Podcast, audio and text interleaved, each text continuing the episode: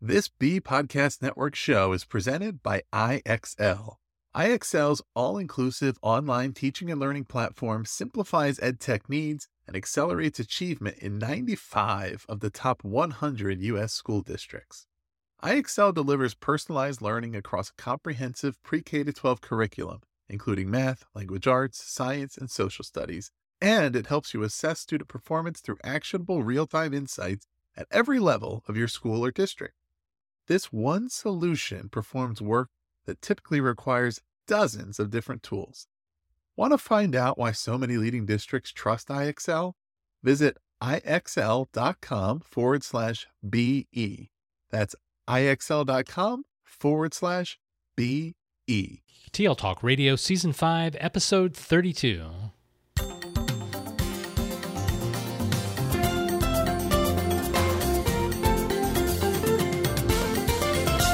Welcome to Season 5, Episode 32 of TL Talk Radio, a regular podcast with Lynn Fuini-Hetten and Randy Ziegenfuss, where our goal is to engage you in learning, motivate you to share your work, and inspire you to lead for the change we need in schools for the digital age. I'm Randy Ziegenfuss. And I'm Lynn Fuini-Hetten. Good morning, Randy. Hello, Lynn. Hello. So today we're speaking with Saro Mohammed, a partner at the Learning Accelerator. There, she leads measurement work to increase the field's understanding of effective and equitable K 12 personalized and mastery based teaching and learning practices. As a quantitative researcher, Saro has spent over a decade conducting and advising on studies and external evaluations of education programs implemented in public, private, and nonprofit settings to ensure that research improves student learning experiences. So, today our conversation with Saro will focus on IgnitED Research, connecting learning science to instructional practice, a new 12 part series uh, from the Learning Accelerator. And the series aims to answer questions and increase the ability of educators to effectively integrate learning science into their practice. And we've had a number of folks from the Learning Accelerator on the podcast, so we're excited to welcome Saro. Thanks. Great to be here. All right, so let's start off the conversation with a personal story about how you got connected to the IgnitED educational research work that you've been doing. So, I've always been fascinated by the brain. Um, my undergraduate training is actually in cognitive neuroscience. Uh, so, I started my studies off in learning about how people learn and how people remember things. And alongside that, I've also been really interested in improving lives based on this. So, the arc of my career has moved more progressively from theoretical academic work into much more practical applied work. Um, the last place that I worked before the Learning Accelerator was a traditional academic institution.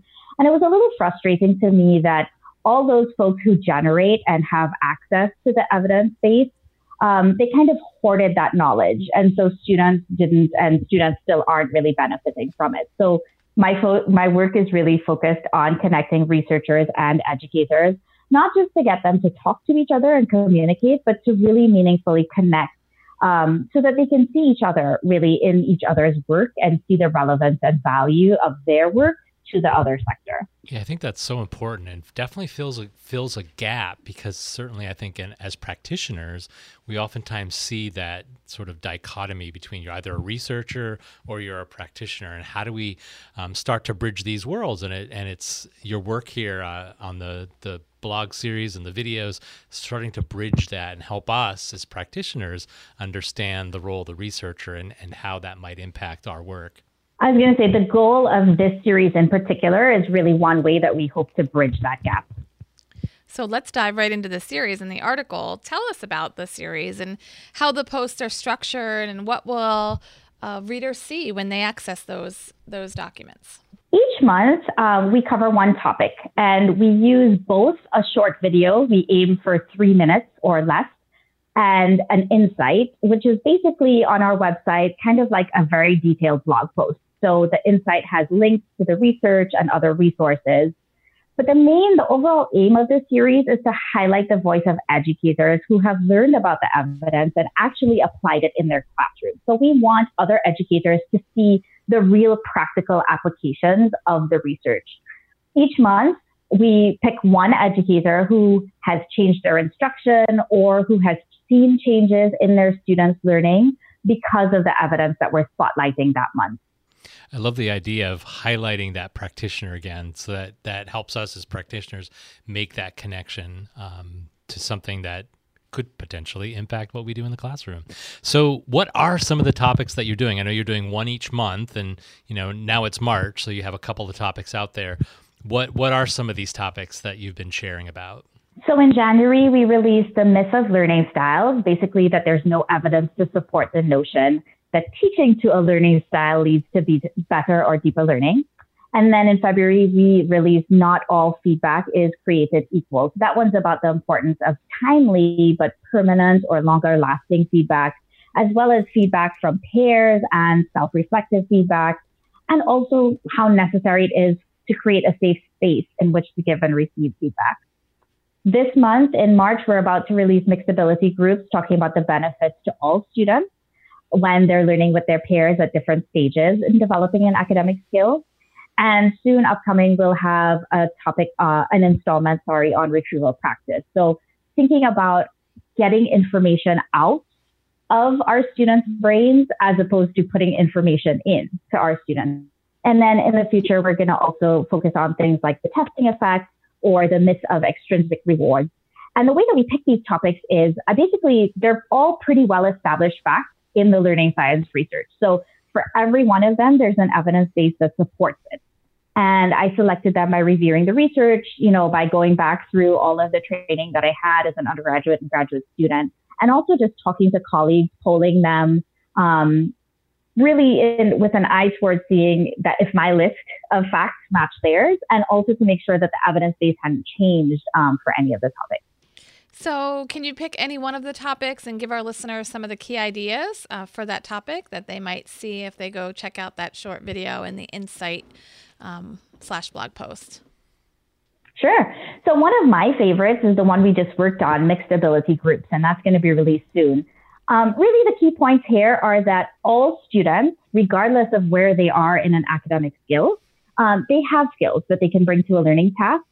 And when you constantly and consistently group students always with the same ability level, it can lead to some pretty damaging mindsets, hmm. both for the students who are advanced in the skill as well as for students who are less advanced.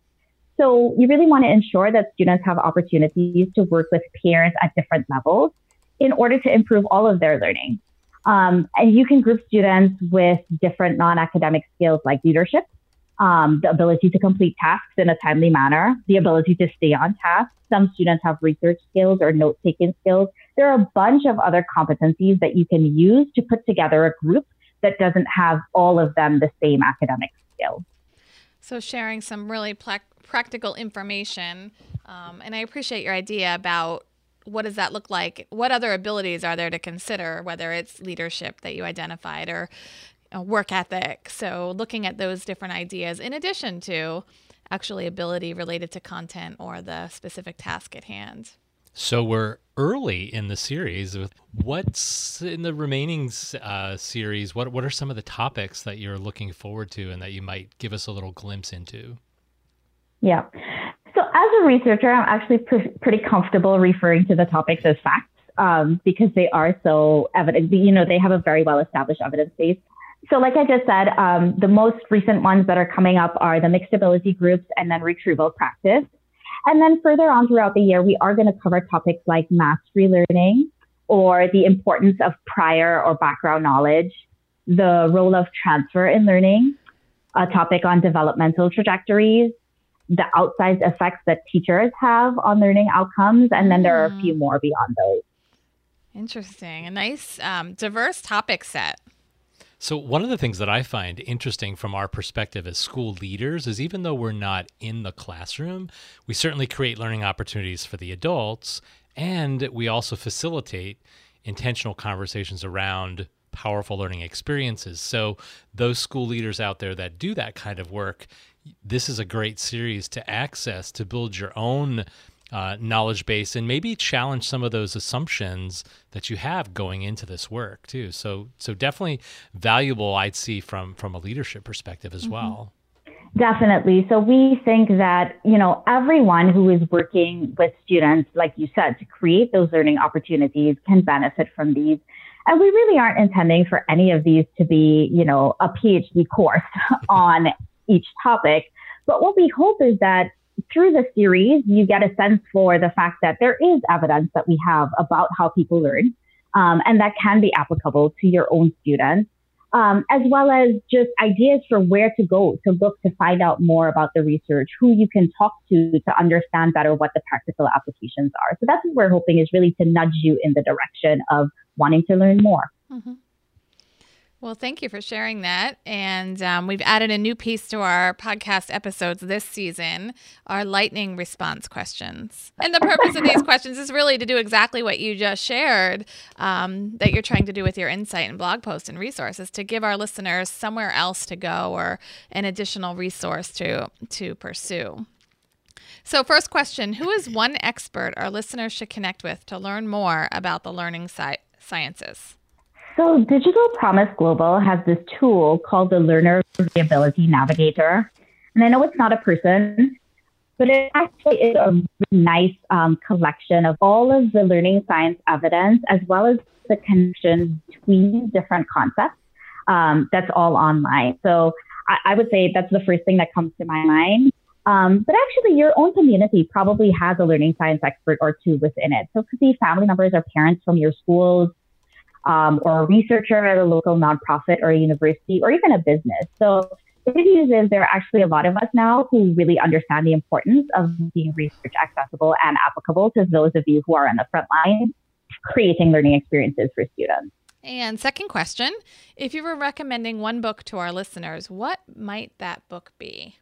A very recent one that I'm completely intrigued by is called Understanding How We Learn a visual guide. And so that's by Dr. Yana Weinstein and Dr. Megan Sumeracki. Um, I think it was just released late last year, uh, that that would be the one. I actually I haven't read it, but I do have it. it's in my stack of things to get to, but it does look fascinating. It looks super engaging because it really is a, a visual mm-hmm. guide. All right. And last question Is there an online site or resource or a person um, from whom you learn regularly? So there's so many. Um, I subscribe to tons of podcasts and read lots of like RSS feeds. But right now, the two that come to mind are Harvard Graduate School of Education's Usable Knowledge Forum. I guess it's like a blog forum. Um, and I also really like the Hechinger Report has a new newsletter called Proof Points, and I've been reading that one quite a bit. Hmm. All right, so we'll wrap up our conversation by asking you our final question, which is what's next for um, TLA and Saro? um, so, like you said in the intro, a lot of my work is really focused on both generating the evidence base, but also facilitating this connection, right? So that more evidence based practices get into classrooms. There's a few things that I'm doing, but one of the things that I'm really excited about is we just started working with our second cohort of measurement fellows. So in 2019, we have six fellows that are all conducting different types of research studies that focus on effective and equitable blended practices in K 12. So it runs the range from understanding what's working in an individual district or charter management organization all the way through to figuring out like what are the unique competencies that are required by blended teaching and how do great blended teachers gain those skills and can we actually replicate that learning through like a micro credential or you know mini online courses. So it you know it, it runs the range from are the kids learning better all the way through to what does the adult learning have to look like? Well thank you so much for sharing all of those ideas Saro and we're looking forward to seeing the next facts that you post um, the uh, myth breakers in IgnitED research and the remaining uh, pieces that you have and for our listeners to learn more about Saro's work, you can check out the resources in the show notes. Um, she's added her Twitter and for Learning Accelerate information, her online book recommendation, and uh, several other resources and experts in the field. Each episode, we leave you with a question to think about with the idea of provoking reflection and conversation. This episode's question How will you ignite your use of learning science educational research? If you've enjoyed this episode, would like to comment or check out the resources shared today, visit the show notes at tltalkradio.org and look for season 5, episode 32. That's all for this episode. We'll be back soon with another conversation featuring another innovative thought leader. Thanks again, Saro. Thanks, Saro. Bye bye.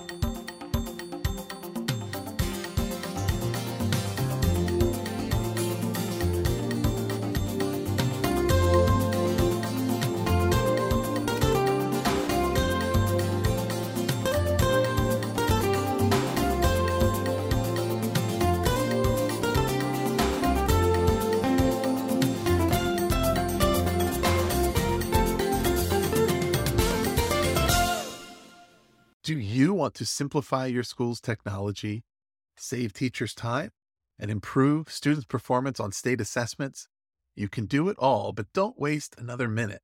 Head straight to ixl.com forward slash BE to learn how IXL's research proven teaching and learning platform can help you achieve all of these goals. That's ixl.com forward slash BE.